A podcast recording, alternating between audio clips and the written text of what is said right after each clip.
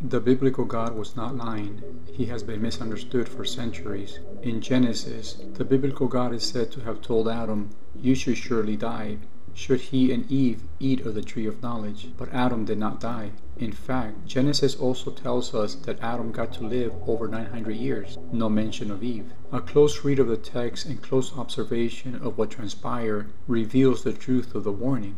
Genesis states that soon after Adam and Eve ate of the apple, they noticed they were naked, and it also recounts Adam and Eve hiding their nakedness. In other words, they became conscious. This is the exact moment that man emerged from the lower animal stage and became human. What this passage is referring to is the evolution of consciousness that brings about the knowledge of one's mortality. The exact meaning of you should surely die is that Adam and Eve would eventually become conscious of death. It is ironic that the one thing that proudly separates us from all other beasts in the animal kingdom, conscience, is also the one thing tearing us apart.